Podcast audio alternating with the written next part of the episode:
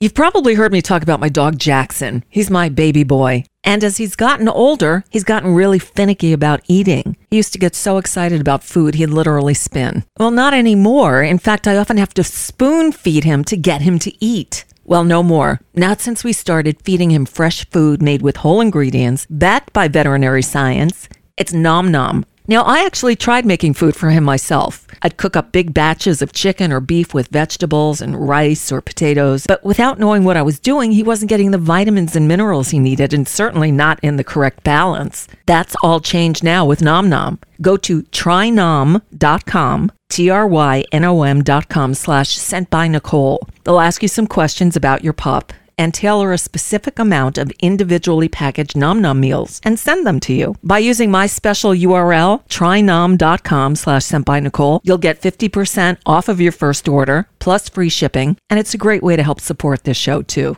Again, that's trynom.com slash Nicole. Plus, Nom Nom comes with a money back guarantee. If your dog's tail isn't wagging within 30 days, Nom Nom will refund your first order. No fillers, no nonsense, just Nom Nom. The following program contains graphic material, including offensive language. Viewer discretion is advised. Wait a minute. Do you still think politics is boring? Well, not when you can say fun words like cactus. Yes, it's fun words like cactus and more. With the intellectual, intersexual, and intersectional. Nicole Sandler on NicoleSandler.com. All right. Welcome, welcome back, everybody. I hope you had a wonderful 4th of July holiday, a four day weekend. It's always tough to come back after those four day weekends. And as you're about to hear, I tuned out. I got out of the news. I did, did not pay attention. I didn't watch it. It was wonderful. But then today I had to catch up. So I figured the best person to catch up with would be our old friend Marcy Wheeler because she lives in Ireland, when Marcy comes on the show these days, we pre tape. We tape in the morning here because she's like six, seven hours ahead. So we did that this morning. And of course, the video didn't work. But that's okay because the audio did. And that's all that really matters. You ready? Let's go. It's always difficult to come back from a holiday weekend, especially a holiday weekend when you totally unplug from all things news, which is what I did. So I got up early this morning and I've been trying to catch up on what happened. There's some things that happened before the weekend that made me want to unplug Marcy Wheeler, uh, including the end of this term of the Supreme Court. I guess we should be celebrating the end of it, but not how they ended it. Um, it was a pretty ugly day on Friday. It was, uh, yeah, there was that brief moment where people were like, oh, they, you know, didn't do the state legislature thing. So maybe they're not as bad as we think. And then, then they reminded us, oh, yeah, we're worse than you think. That's right. Um, yeah, the make believe um, gay marriage thing to, yeah.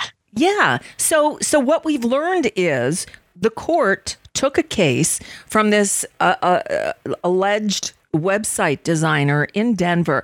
Denver, the same place that had the baker who wouldn't bake the cake for the gay couple, now brings this case with a woman who's said that, you know, she was asked about making a a, a wedding site for a gay couple. But it turns out the guy whose name she uh, used said, "Not me. I, in fact, I was married to a woman at the time. I never asked for such a thing. And we find out that this is, um, I think the technical term for it is bullshit. It's bullshit. It wasn't a real case. It, it, it was a made up thing. And when when cases are decided that you are thrown out by the court for lack of standing, you wonder how this one got through. Yeah, and um, as I understand it, that this is not my my expertise, but like you know, it's it's different on an expressive issue than it is on, say, you know, somebody having their home taken away. Um, but but it is another case where the Supreme Court basically is is ruling based on make believe facts.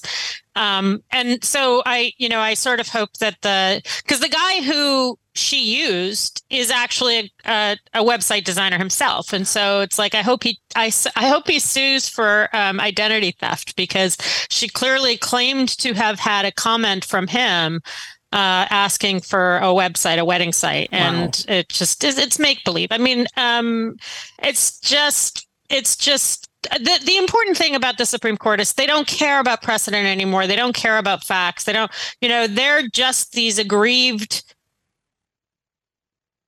conservatives, like radical conservatives, who have decided that the six of them are going to remake American society because because they feel like they know better and they don't really care about law and precedent anymore. That's right. So they also, um, uh, so they struck down affirmative action for college admissions.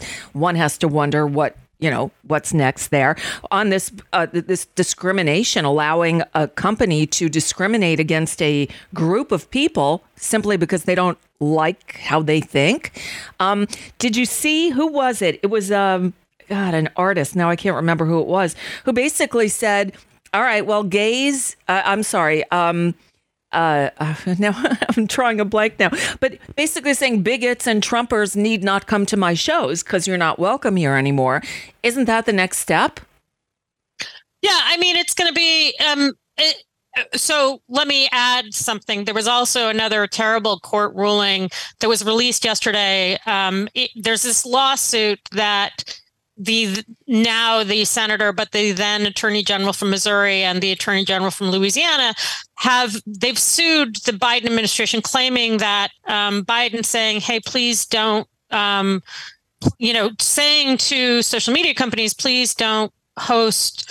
blatantly false information on covid yep. um, the that judge has enjoined the federal government from speaking to social media companies except uh, around very limited issues and that's another case where it's i mean it's it's one of these like you know 10 or so judges that far right wingers bring cases to because they know they're batshit insane. And the ruling basically said, here are all the standards, and this doesn't uh, reach that standard, but I'm going to judge that um, that the poor people of Missouri and Louisiana aren't aren't having full access to the federal government because they're not being allowed to lie on social media about things that matter to humanity you know? Like this is a gate this was basically almost enforced protection for Gateway Pundit, which is one of the worst propagandists out there. Mm-hmm. I mean, mm-hmm. he's he's one of the named plaintiffs, Jim Hoft, and and he's just batshit insane, and he doesn't care about facts, and you know, and um, and this ruling accompanies an effort to um, that Jim Jordan is doing to make it harder for private entities like Stanford has a has an election entity to say, look, you know, all of the people, all the tw- you know, all the twenty most active people spreading disinformation about elections are Trump and people close to Trump and and QAnon and and you know because all of the people who make shit up are are the far right, mm-hmm. they're saying we're being discriminated against. And it's like, well, no, it's just that you make shit up. um, and so there really is this concerted effort to make the world uh, not just safe, but to protect disinformation, to protect lies, to force American people to suck down entire fire hoses of lies from people like Gateway Pundit.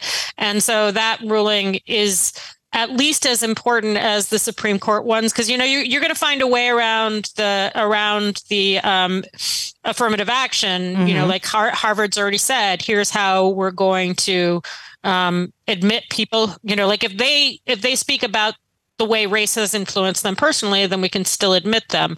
Um, and there are lawsuits now against um, legacy admissions Right. in at Harvard. So great Good. because once once it's harder for Donald Trump and Joe Biden's and Sam Alito's and everyone else's kids to get into Harvard and Yale because uh, because that's discrimination as well. Then that then you know that's important as well.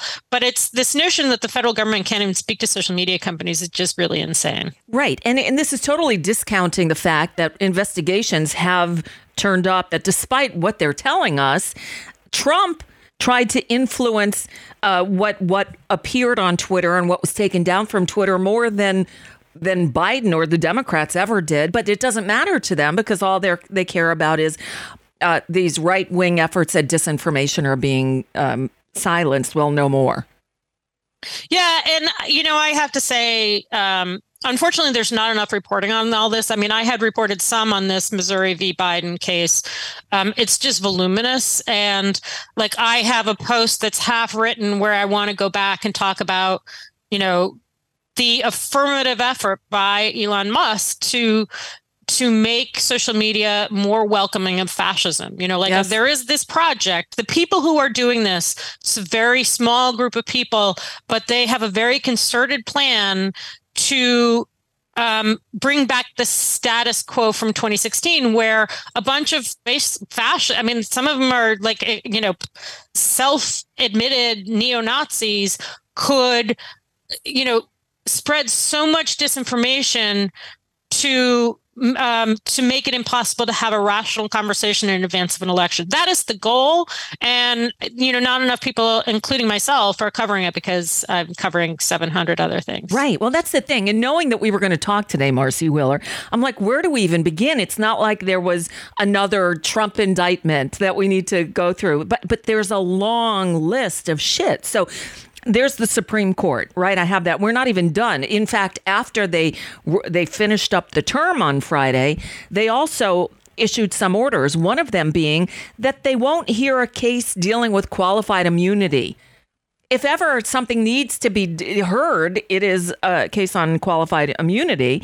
Um, they struck down Joe Biden's college loan debt relief plan. We already talked about them allowing discrimination, affirmative action, all that stuff. But the fact Yeah, that the, um, let me say on the, the debt relief plan, it's important for people to understand they struck down um, uh, loan relief, right? Mm-hmm. But they also limited the president's emergency powers, um, which was how he was doing that and how he should have been able to do that. And, you know, and again, it's sort of like this well, we don't like what a Democratic president might do with emergency powers. So we're just going to arbitrarily say, well, this doesn't work. Um, and the funny thing in the wake of that was the White House, with very good messaging, I think, started calling out all of the members of Congress who got PPP loans forgiven, um, including Marjorie Taylor Greene. Yep. Uh, whereas their constituents, and, and I really hope that that becomes a concerted effort because it's like, you know, 19,000 or something of Marjorie Taylor Greene's constituents could have gotten student debt relief. Uh, and she got her whatever $183,000 loan. You know, I think that this is another thing that if the left or if centrists, if sane people really focus on it, then it could have a it, it could have in the same way that Dobbs did. You know, like the, Dobbs was not a popular decision. Dobbs ruined the lives of many young women, many childbearing age women, and um, it's uh, you know I, I think that these decisions are beginning to have a really tangible effect on people's lives, and I think that you know if we succeed in explaining that to people. Um, that may make a difference in places where we don't yet imagine. But I mean, again, like abortion did. You know? Yes, but you know what? right? With this, the, the the the PPP loans that were forgiven for so many members of Congress and for giant corporations who didn't need the help in the first place, who basically scammed the system, I hope this gets more scrutiny because I don't know if you remember, but there was another um, avenue for for small business owners to get some relief during the pandemic, and in fact. I took out a loan under that program. It was the EIDL uh, l- program under under the SBA, and those, although the interest rates are low, I took out an eleven thousand dollar loan that now I have to repay, and you know this is me, one person business trying to, you know, to, to make my way Stay through this yeah. craziness. And my $11,000 measly loan isn't forgiven, but Marjorie Taylor Greene gets her, what, almost million dollar loan forgiven? All these crooks, these scammers got millions of dollars in loans forgiven. But m- me, the person who played by the rules, I've got to pay back this $11,000. There's something Yeah, just really think- wrong, right? Yep. I think I think there needs to be some discussion of that. Yeah.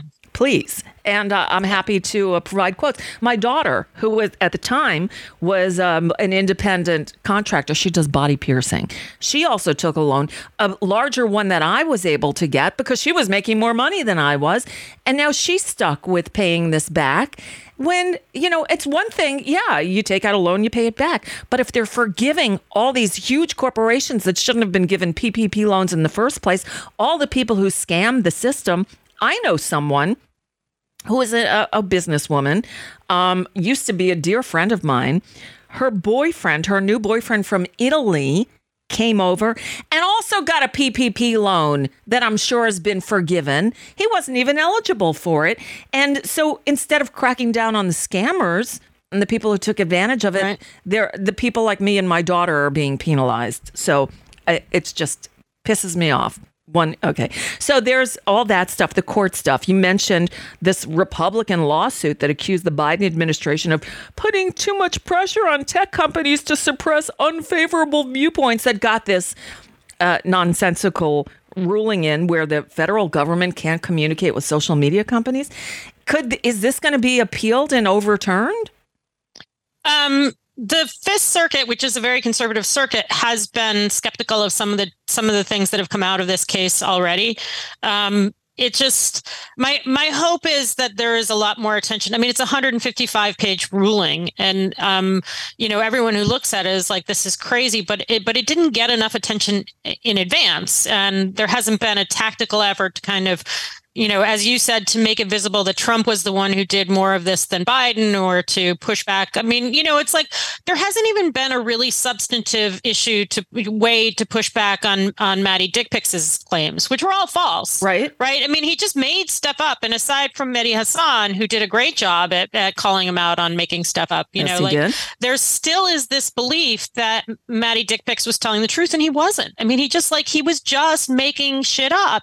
And um, and there's, you know, I'm I'm just I'm really frustrated with the fact that uh, there, you know, people, you know, of, of course, I spent I spent all this time doing the Durham report, and it's Yep. like he was he was fabricating stuff, fabricating stuff. He was doing exactly what he was complaining that the FBI did, but worse.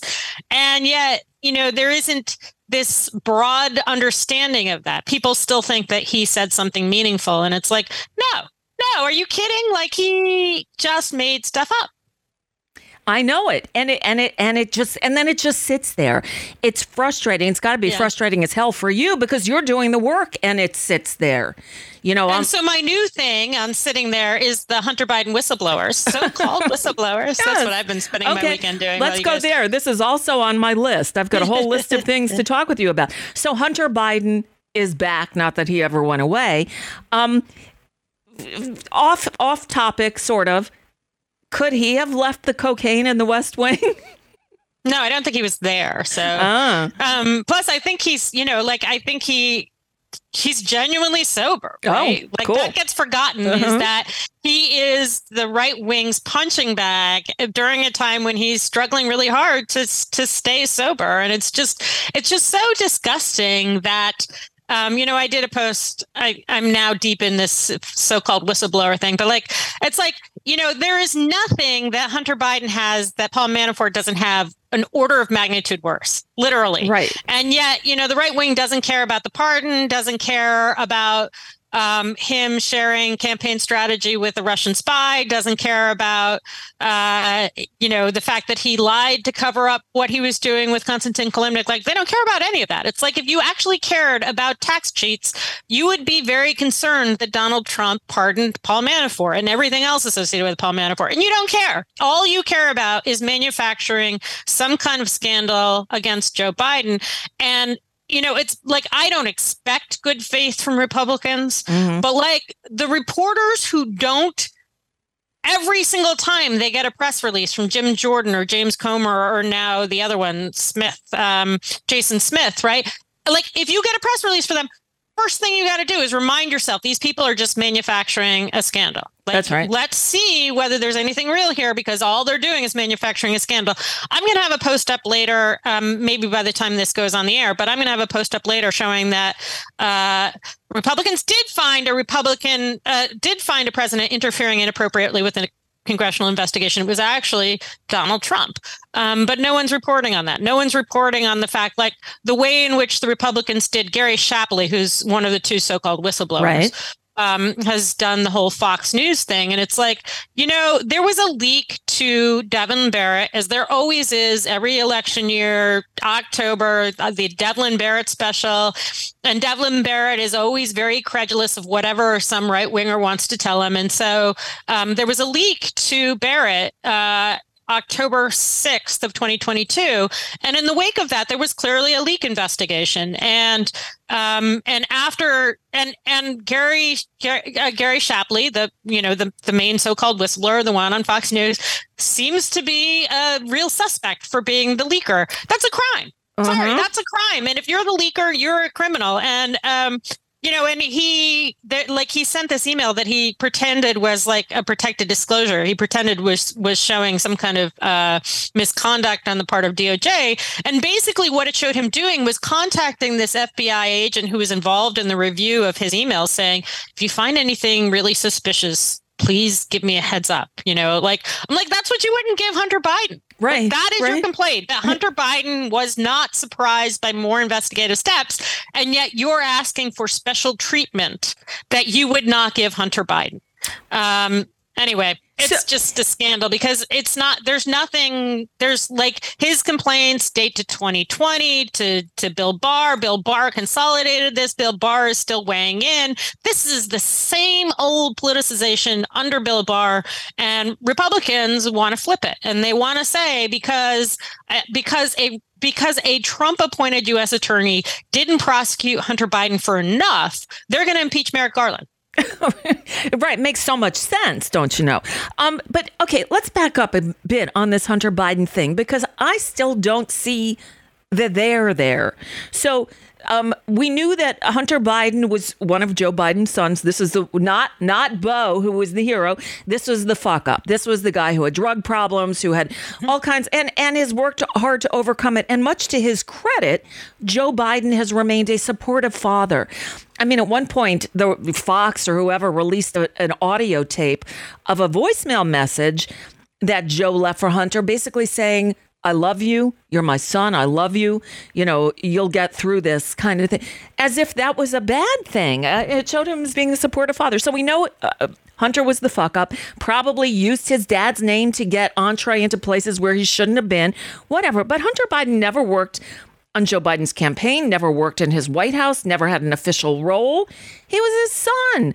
You know, you remember back in the whenever uh, they went after um, uh, uh, uh Billy um, Clinton for the yeah. beer guy, you know, Billy Beer, whatever, you know, because there's nothing of substance there. So now there are allegedly two whistleblowers on Hunter Biden. One of them disappeared.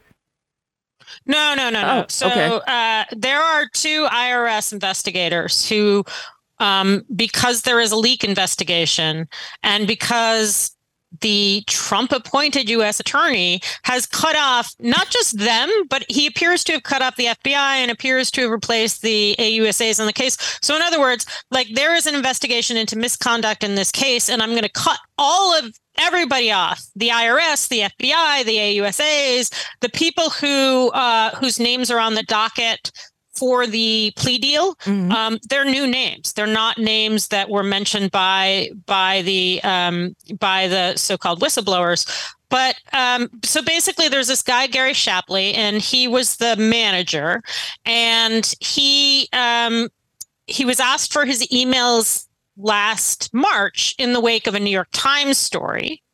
and said, Well, I'm a manager. I don't have to turn over my emails. I'll turn over my other reports, but I won't turn over my emails. And then uh, on the day after the leak to the Washington Post, there was a very contentious meeting.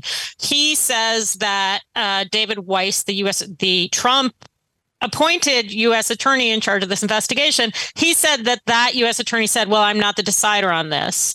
Um, David Weiss has debunked that. Matthew Graves has debunked that. The U.S. attorney from D.C., uh, Merrick Garland, has, everyone else is saying no, that's not true. And of course, Gary Shapley wouldn't know firsthand. The other whistleblower, who I call Whistleblower X, only knows what he knows about this from Shapley. So it's oh, Shapley's word against secondhand. Attor- okay. Yeah, right. Uh, that whistleblower X is a huge fan of hearsay. Let me tell you, of hearsay and rumors, and like much of his testimony was like, "Well, I heard this rumor about X, Y, and Z," and it's like, you know, that doesn't really bespeak well of you as investigator because, um, you know, like you're like, you know, none of that is post- admissible, right? none right. of that. And, and he also has a habit of like anytime he sees uh, Hunter sleeping with anybody it's you know like he turns that woman into a prostitute. So um it's it's just the thing that like i think that whistleblower x is somebody who is way too deep into this and who's who is getting what he understands from shapley and who also um doesn't understand due process doesn't understand how the fbi works doesn't like you know that one of the one of the staffers was like do you understand that the fbi is under really strict guidelines about politically charged investigations and he's like no i've never heard of that like what but that i mean literally the complaint of these two whistleblowers is that they were not allowed to do things with Hunter Biden that the FBI never even tried to do with Carter Page. So wow. their their complaint is why weren't we allowed to be even more intrusive into into an election than the FBI has been punished for years over because they tried to do with Carter Page, who, by the way, isn't even the son Right. wasn't even on the campaign wasn't the son of donald trump you know? So it's it's really like and that's again the press is not reporting that. They're going oh you know scandal scandal scandal. I'm like no let's take a step back. First of all shapley's complaints are mostly date to 2020 when you know when bill barr was in charge. Second of all he has been disputed by all the people who actually know firsthand. Third of all he's the leak suspect, right? like, so he is doing this wild. I'm not saying he is the leaker, right. but he's clearly somebody who is under suspicion for being the leaker, um, and who was in the right place at the right time to be the leaker, uh, and who, as I said, wrote an email basically asking for special treatment, the kind of treatment that he's complaining he wasn't able to deny to Hunter Biden. Right. Um, okay. And you know, it's just it's like no one like I spent I spent the time you guys were all out watching fireworks, reading these things, and um and and you know they these quote unquote whistleblowers you know contradict themselves they hearsay turn women into prostitutes uh it's it's just shoddy stuff Right. But, Aren't they going know, down another another back alley basically saying Hunter Biden has an illegitimate child with one of these women and the White House won't acknowledge the child? Yeah. And that's the woman that whistleblower X called a prostitute. It's like you got a problem. You you you know you have a pro- like if she was a prostitute then probably it's not, you know, like let I don't think she's a prostitute. Apparently, her dad hunts with Don Jr. Oh God! So you oh, know, maybe God. dad who hunts with Don Jr. should have a word with the IRS whistleblower who's calling his daughter a prostitute. But uh, you know, like it's sort of crazy because they're like, oh, Hunter Biden was paying her health insurance, and it's like, well, uh yeah she was mothering his, his child, so like w- which is it? Like we're complaining that he is providing child support but also you're complaining. It's just a i mean it's as you said it's like that that recording of Joe Biden saying, Hunter, we've got to deal with this. I love you. I will support you. Right. You've got to deal with this is this wonderful, loving recording. And the Republicans want to turn it into a scandal because that's all they have. And again, you know, Paul Manafort remains more scandalous than Hunter Biden everything that Jared and Ivanka did. Who that's right. That's what they worked in the White House. Yes, like if you care did. about influence peddling, Jared Kushner needs to be number one on your list. And Please. Republicans obviously don't care about influence peddling because Jared is not number one on their list. No, and the other thing that they will not uh, uh, reiterate is that this investigation into Hunter Biden was opened during the Trump administration by a Trump prosecutor. The Biden administration came in and said, hands off. This continues as it did. We have nothing to do with it. And they let it play out. But that's not good enough for them because they didn't go after him enough. What? What? Yeah, well, so you know the the whistleblowers are claiming that um, uh, Biden appointed U.S. attorneys had veto power over the investigation. But one of the things, again, I'm writing on this right now, but one of the things that whistleblower X revealed is that he was told that uh, other as soon as other U.S. attorneys looked at it, they're like, "Oh, we found some stuff in emails that make us concerned about charging this at all." And whistleblower X tells you what that is. And whistleblower X tells you that his supervisor for the first maybe 14 months of this investigation was saying this investigation shouldn't have been opened. Like he, you, it's quite clear. He's like, well, I found Hunter Biden's name on a sex worker site, and so I went and got his divorce records, and then looked up Burisma uh, and also said there is command influence. Like you have a problem because the president of the United States is demanding this investigation and we can't conduct it independently. And so my guess is that's one of the things that they found in the emails which which says that the beginning predication of the entire investigation. Bill Barr was involved. Like the whistleblower was like, oh, Bill Barr was the one who consolidated everything. Bill Barr, Bill Barr, Bill Barr. And then he went away and came back and he's like, well, I actually don't know whether Bill Barr was involved. and it's like, you know what? Bill Barr was involved in everything. And he you know, was Trump's attorney general. Hello. Yeah. So, you know, they want it both ways, right? So my guess is that there, and I'm, and I, again, I'm writing this up now.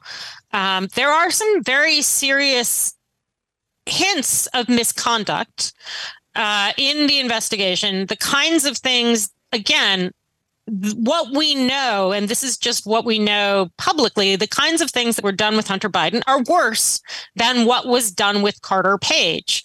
And if you are bothered by the Carter Page treatment, um, in truth, Republicans aren't bothered by the Carter Page treatment. He's just an excuse to complain about Donald Trump. But if you're bothered by the Carter Page treatment, then you need to be bothered by the fact that the president of the United States said, you know, the son of my opponent, we are going to spend, you know, we are going to spend the last three years of my or two and a half years of my administration investigating m- my opponent's son for nothing. We're going Right, to go look up his divorce records until we find some basis to open this investigation into him. Is there evidence of tax misconduct there? Yeah, there is. Uh, But didn't he pay his taxes ultimately? So they're going after him because they didn't penalize him enough? Yeah, I, I mean, like they, I mean, look, they think that there should have been a felony. Um, let's take a step back. Their complaint now is that there's not a felony tax conviction. But if you take a step back, remember this entire thing was started out off of a FARA complaint, off of foreign influence peddling, and that apparently is either gone or was was you know, again, part of misconduct or part of Russia's efforts to frame uh, frame Hunter Biden. And so, um, I, I just, I, I just wish the press were less lazy on this story, among others. I mean, it's so easy for them to say, "Oh, Hunter Biden, Hunter Biden, Hunter Biden," and it makes them feel it gives them the false impression to themselves in their own little minds that they're being fair because they you know they've got real misconduct with Donald Trump like storing the nuclear codes in the gaudy Yeah. bathroom in Florida um a- and then we've got a tax crime with Hunter Biden after five years of investigation. And yes, he was an addict, right? And so yes, he bought a gun that he should he owned for I think uh, eleven days, and that is the that's the felony is that he owned a gun Oh, for eleven days. These are. Republicans. This is their big scandal, and so, um, you know, I, it just it just it really disgusts me that re- that reporters are being so lazy and so credulous uh, about claims coming from James Comer. Right. Like, how Now, little self-respect do you have to have to treat James Comer as credible. Well, or and Jim Jordan. going to that, Please, I beg of you, do not demean yourself by treating James Comer credibly. Do not. Right. Now, when I asked about the whistleblower that that is missing, that's a different case. That was That's a the different case, Okay, yeah. but but James Comer has these alleged whistleblowers who now they can't find. Yeah, so that's ultimately a, a Ukraine dirt again. They're recycling the dirt that Rudy Giuliani, and again, this is Bill Barr. So Bill Barr found a way for Rudy Giuliani to legally share stuff that that Bill Barr knew came from a Russian spy uh, with a one of the most politicized U.S. attorneys under Trump, uh, the the the U.S. attorney for Western Pennsylvania, and then it went from there to Delaware. I mean, it was this it was this real like he was literally using five different U.S. attorneys to do this. Bill Barr. It was crazy. And again, why aren't we talking about that? Why are we? So anyway, so um, uh, this uh, this actual informant from the FBI shared a rumor that was going around Ukraine. It's it's honestly, I'm very critical of the Steele dossier. It's no different from the Steele dossier. It's the exact same thing as the Steele dossier, including that it was likely Russian disinformation. Um, but Republicans now are are grasping onto it because you know maybe Joe Biden got a bribe, even though this again has been investigated for you know five years and there's no there's no evidence of it. Um, Jamie Raskin pointed out that they have counter evidence from the impeachment.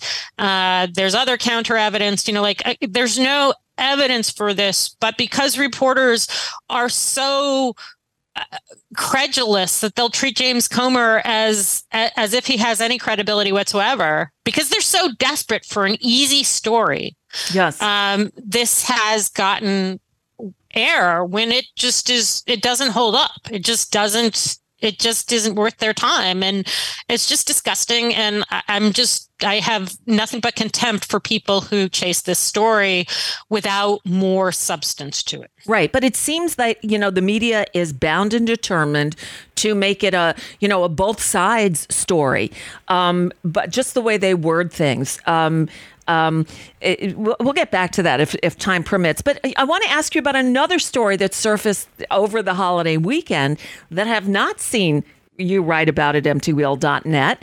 Um, but when I heard it, my I had to pick my jaw up off the floor. Joe Biden nominated Elliot Abrams to serve on a bipartisan commission on diplomacy. Yeah, that's insane. I'm hoping that that was a Mitch McConnell choice uh, because it is like Mitch McConnell gets to make recommendations. And so I hope that Mitch McConnell recommended it just to cause trouble. But Elliot Abrams is a war criminal and a crook and pardoned. And uh, so, I, you know, it, it's appalling. Uh, I'm not sure. We'll see what happens. Like, it'd be nice to defeat him in the Senate because, you know, my God, the man is crazy. Yes. Uh, but I, you know, he's the kind of person that that I could see Joe Manchin voting for. So unfortunately, they might, you know. it's astounding. This is a man who was, um, uh, you know, under Iran Contra, yeah. yeah, Iran Contra. He was he was guilty. He's a war criminal, and uh, who, no matter who the suggestion came from, the fact that the Biden administration has nominated him for this bipartisan commission on diplomacy is astounding. Yeah, it's really appalling. I It- agree. I agree. uh, it's uh, yeah. Yeah. So that that that was the thing. All right, there was something else that that came out since the last time we spoke. And um, it's our pals at the Washington Post.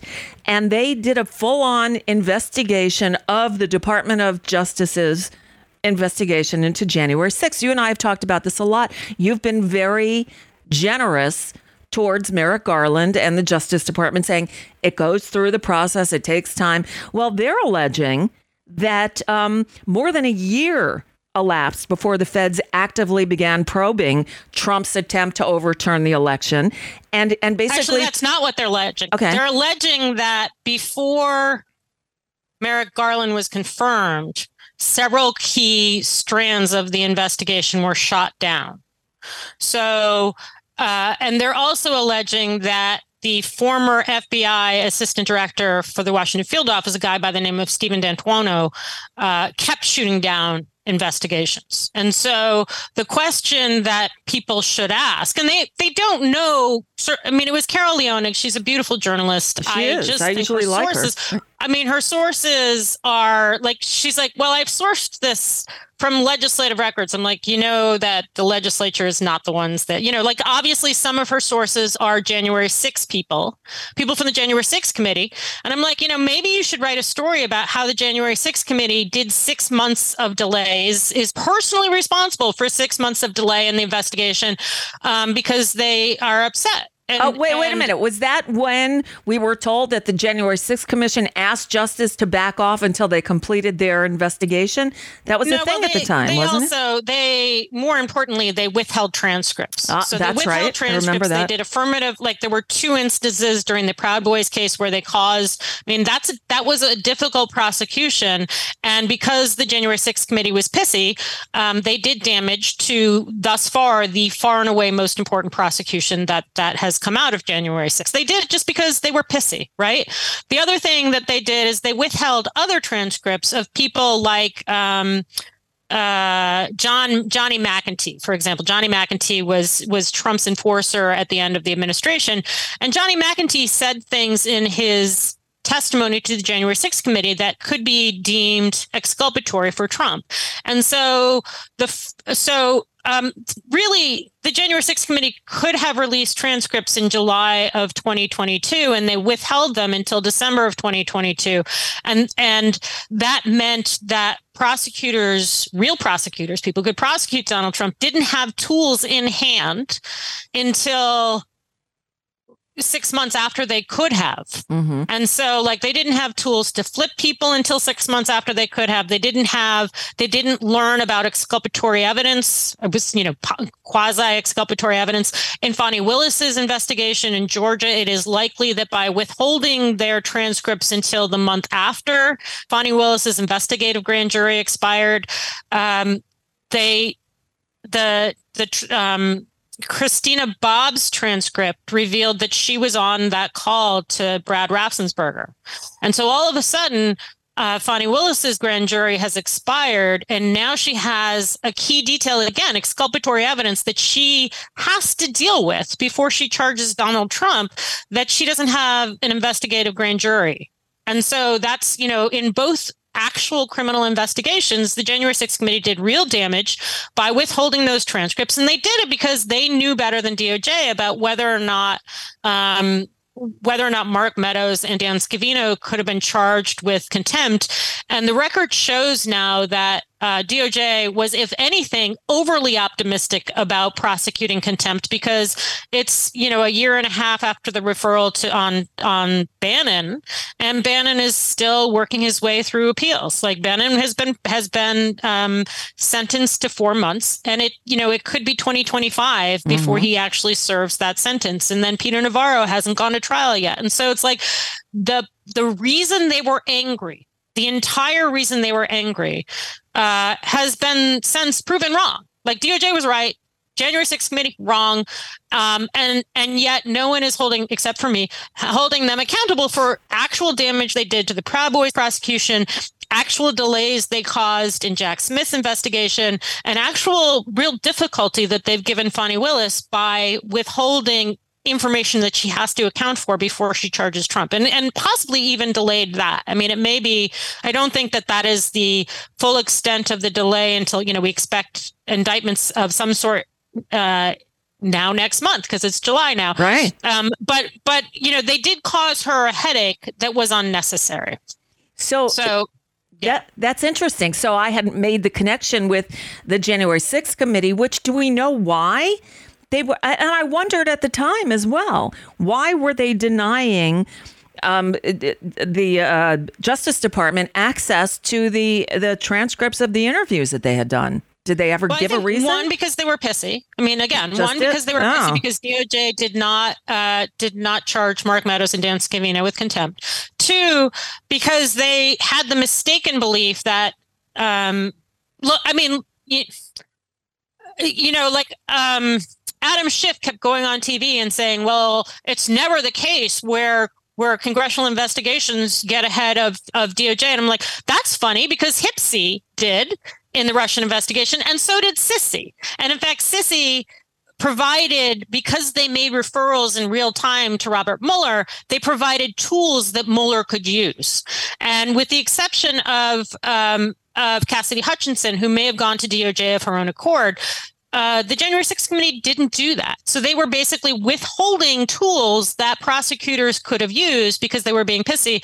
And then the one other thing that I suspect, and this is just, I mean, the rest is true, I know, but the other thing that I suspect is that um, the January 6th committee, you know, they, they've been criticized, I think, rightly for like pulling their punches from the FBI, pulling their punches from Bill Barr, pulling their punches from some of their witnesses so that they could tell a story about Donald Trump that they wanted to tell. And so for for example, two of their heroes, Eric Herschmann, remember he always got he he always showed up. He has a bigger potty mouth than I do. Right. And he, you know, they like he cho- he was one of the lawyers who purportedly was pushing back against the crazies, and he made great TV coverage. He made great t- TV coverage for the hearings. But if you look at his transcript, uh, it's it's far more complex than that. If you look hmm. at his pushing back on Cassidy Hutchinson, he was clearly trying to exonerate himself. Same thing with Alex Cannon, everybody's hero about January 6th. And it's like, well, you know, the the actual story is a little bit more complex than that.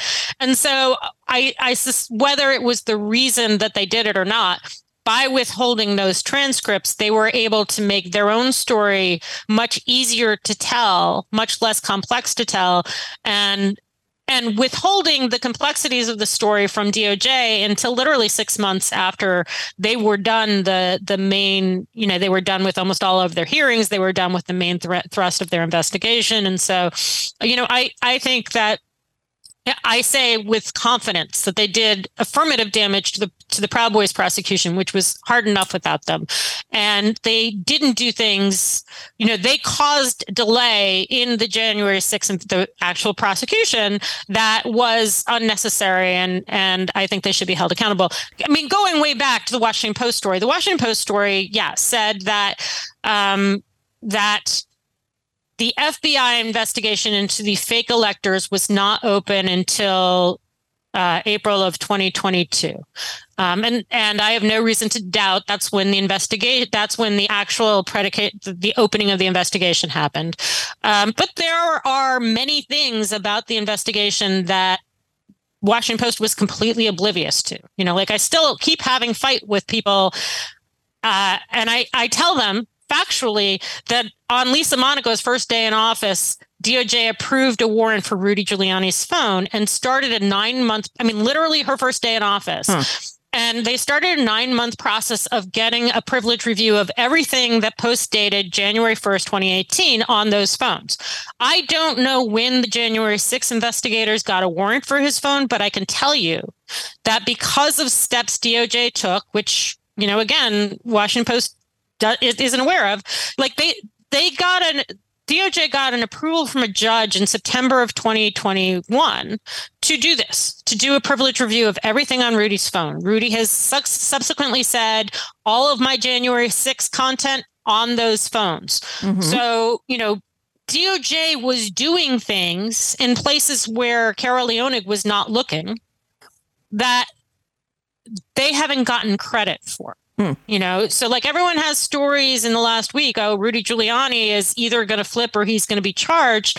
And it's like, guess what? All of the people that you're talking about had their phones seized, including Rudy Giuliani. But you keep telling me that Rudy Giuliani didn't have his phone seized because you didn't read the court filings closely enough to, to understand they did something very clever with that. And they did, you know, they, you know, whether or not they had a warrant for Rudy Giuliani's for January 6th uh, by September of 2021 when they got the judge to approve this.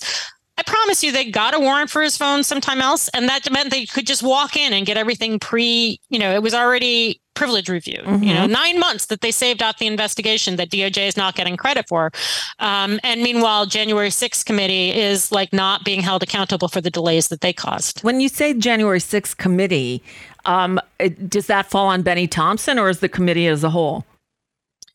Um, it falls on the committee as, whole, uh, as a whole. I mean, I think Adam Schiff had a key role in it. I think that um, um, Heaphy, Tim Heaphy, who was uh, Liz Cheney's top advisor. Mm-hmm. Um, he shared information with DOJ, and I think the feedback from him sharing information is is the other place where they got all you know upset about the status of the investigation. But it's but you know uh, but they they like literally these people don't know basic things about the don't know things about the crime scene investigation don't th- you know and and you know i think it is absolutely the case that this guy steve d'antuono this fbi guy um, really needs to be held accountable for things he did including which was not mentioned in the washington post story including not preventing January 6th, mm. right? Mm-hmm. So we had a report from Gary Peters's committee uh, showing that Steve D'Antuono and one of his top deputies were basically they they just his top deputy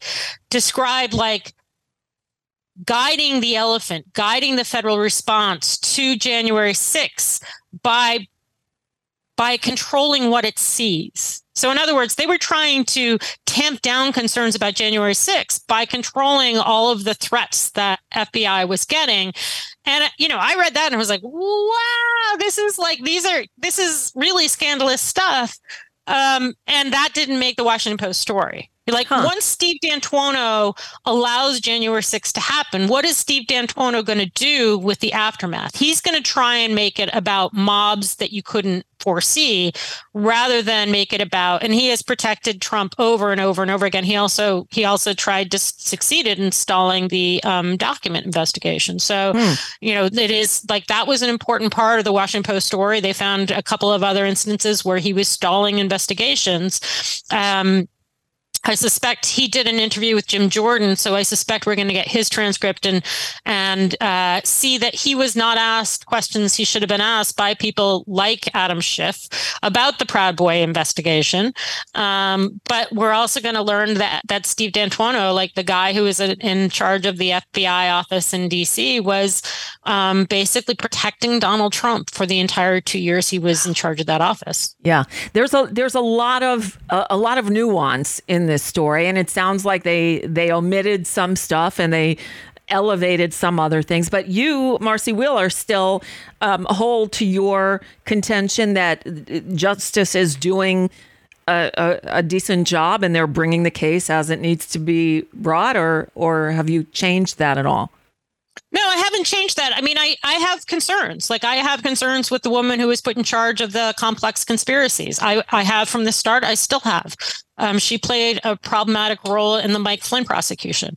Uh, I have concerns, like I and everyone else who looked closely. There was a treatment of one guy who was at the crowd, the crime scene, who was also had ties to the Willard, a guy by the name of Brandon Straka. Um, and I think that his investigation was blown from the start by hmm. guess who? By FBI agents who were overly credulous. So, you know, there are definitely moments where I have concerns about where I suspect they are right now is pulling together a lot of complexity and pulling together um, if you're Jack Smith, you have charging decisions for both the stolen documents case and January 6th. Right. On the stolen documents case, certainly you would prefer, as DOJ always does on leak cases, on, on Espionage Act cases, you would prefer somebody, in this case Donald Trump, which makes it sound insane, but you would prefer the defendant to plead guilty. Mm-hmm. You would mm-hmm. prefer to find a plea agreement. And I suspect that is one of the things that's going on with what Jack Smith is looking at. There are, we know that Donald Trump's PAC is under investigation for raising money for one thing and do, using it for another. We also know that Trump's PAC has ties to this stolen documents case in a way that we haven't seen from the existing indictment. Um, if if there is a superseding indictment, I would be unsurprised to see it tied to him exploiting stolen documents for his super PAC. Mm-hmm. Um, and if that's the case, then it actually ties right together. Like the January 6th and the stolen documents have become have be you know intersected. Um, and, you know, by all reports, Jack Smith is getting close to charging the people who were involved in the fake elector plot. It's not clear that that can be pinned on Trump mm-hmm. without getting either Mark Meadows or Rudy Giuliani to flip. And, you know, I think that th- this is this is where you're playing check chess and this is where you're trying to manage a bunch of moving parts. And again like sidney powell's back in the news right? Sidney powell is one of these prosec- one of these lawyers who may be charged in this next bout. Well you know, Sidney Powell was overtly investigated. That investigation into Sidney, Sidney Powell started in September, before September of 2021, mm-hmm. and DOJ doesn't get credit for that. So, you know, what we're seeing is stuff that happened in 2021. Rudy Giuliani's phone, Sidney Powell, um, is part of what Jack Smith has in his hands, and it's a very complex decision. Uh, but you know, all these people are like, "Well, DOJ didn't do anything for a year." I'm like, "Well, those, you know, I, I call me crazy, but I think Rudy Giuliani is sort of an important player in this in yeah, this factor." Right. Well, and it seems like something is about to go with either Rudy or um uh, uh what's his name Sidney Powell. Uh, Sidney Powell. Oh, um, and right Eastman, yeah, and right, yeah. all of them like that. Yeah. The, we're waiting, and and Revel, and with the PAC also being at Bedminster, somebody from that PAC when uh, Donald Trump was disseminating classified information, which also hasn't yet been charged. Susie Wiles. Susie Wiles. Right. Of course she is. um, yeah. So there, Susie Wiles has a really interesting role in that investigation, which people close to Trump were apparently surprised by. Susie Wiles, if people uh, forget, she is probably going, you know, she's, she's got, she's one of the lead uh, managers of Trump's press, uh, prosecute, of Trump's uh, election campaign going uh-huh. forward. She is quite competent. She has she was sort of the inside spy in DeSantis's camp for a little while. So like this is maybe finally if if Susie Wiles has some role in this, then DeSantis might finally come out against um, Trump in that way. But she also has long-standing ties to Roger Stone, huh. and she during the um, like she and her spouse both had key key roles in the Russian investigation. And so she um, she is reportedly the person who was shown a classified map well at Bedminster in 2021. Mm-hmm. And she has apparently um, DOJ has been asking her a bunch of questions. And that's that's, you know, I, I think Trump is now claiming election ter- interference because Susie Wiles might get indicted.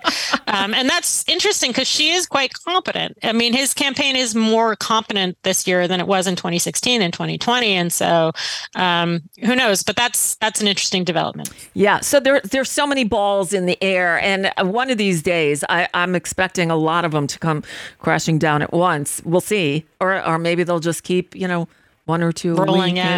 I mean, they're coming together. It's just really complex, and I think people don't understand. I mean, like one of the things uh, you know, again, last week people were like, "Oh my gosh, all these lawyers are are going to be targeted." I'm like, "Great, thank you." Do you know I wrote months ago about 25 lawyers were involved in this investigation? Do you know that I talked about how for every one of those 25 lawyers, it adds months and months and months to the investigation, and that this process actually did start in 2021.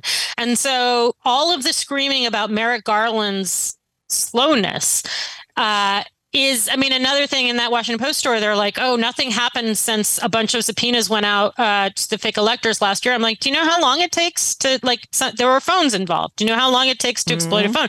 It takes normally it has been taking 6 months to exploit a phone like meaning you have to crack the password and then go through and get rid of any lawyers communications and then also go through and figure out what is actually um, scoped for the investigation.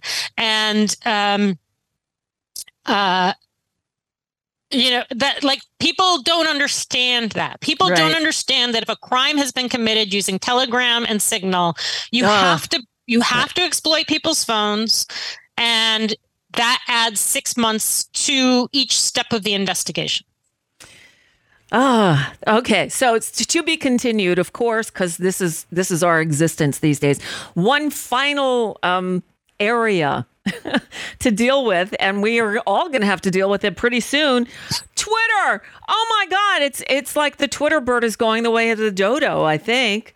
Thanks to Elmo. What the hell? I know. I, I screwed up on this recording as I have to confess that like we had the date for this recording and I was like, normally I just like, okay, we communicate but via Twitter and that's uh, like constant reminders and um and it failed because uh, Elon Musk took those tools away. Yeah, I think Twitter is done and gone this time because I think what's happening is this time people in sufficient masses are going to other outlets. Um, and I think by the time he fixes his current problems, people will have um, made sufficient mass in these other outlets that you know it'll it'll be dead. Yeah. So right now you've you've gone to Blue Sky, which is Jack, the the, the originator of Twitter. That's his new thing, right? Which it, now they have a waiting he's list. involved, but he's not running it, Okay. and it is it's imperfect. It's still in beta. You still have to get an invite to get on. Um, it uh, it's like old Twitter sort of, and everyone's getting together, and you can't like mass import your your contacts, but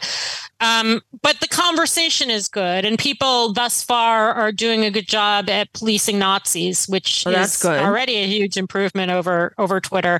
I'm also moving back to Mastodon as Yes, much as I can. me too. Um, because both are gonna both are gonna be have to be part of the solution going Mhm. forward. I mean, Twitter may exist in some rump form after Elon Musk is done with whatever he's done, but I think enough people will have moved to other platforms that we're all just going to have to figure out how to manage three uh, social media browsers rather than one. Right. So I, I'm still posting on Twitter just because it's there and it's habit, but I'm also trying to get you know to do the mastodon thing and there's a slight lear- learning curve there and there is um oh, what is it called it's like mastodeck or something which is like the old tweet deck which helps mastodeck yeah. So that's how i sort of navigate but i'm still having trouble. Like one person i'm trying to block and i can't figure out how to block her but it'll come i'm guessing. Um but you are on mastodon. You're on blue sky. First now you're still on twitter but we don't know when that's gonna die and it it's looking like soon. Could be tomorrow. Yeah. could be. Yes, I'm Empty Wheel on Blue Sky, Empty Wheel at uh, Empty Wheel at Mastodon, and yes, I'm still on Twitter, but you know it could could be the end of the day by the time that dies. I will try to put those um, it, it- the, the Bluesky and the mastodon addresses for you on the blog where I post the show today. It'll be at nicolesandler.com slash seven dash five dash twenty three. Marcy Wheeler also always find her at emptywheel.net. That's not going anywhere, and that's where you should be reading every morning. Frankly, uh, and I know you already are, um, and supporting with your um, with your financial support. Because like me, you don't put your stuff behind a paywall. It's there. You go on the old model, like I do, the old public radio model. If you listen and you get something good out of it, and you enjoy the show, and you can afford it, please help support what the work we do, and and you work that way as well. And I truly and appreciate please help that. support Nicole's show because it's always a great conversation. Thank you, Marcy Wheeler. Always uh, for me too. All right, get back to it. We'll talk again soon and keep our fingers crossed that, you know, nothing horrible happens in the meantime. All right, take care, Nicole.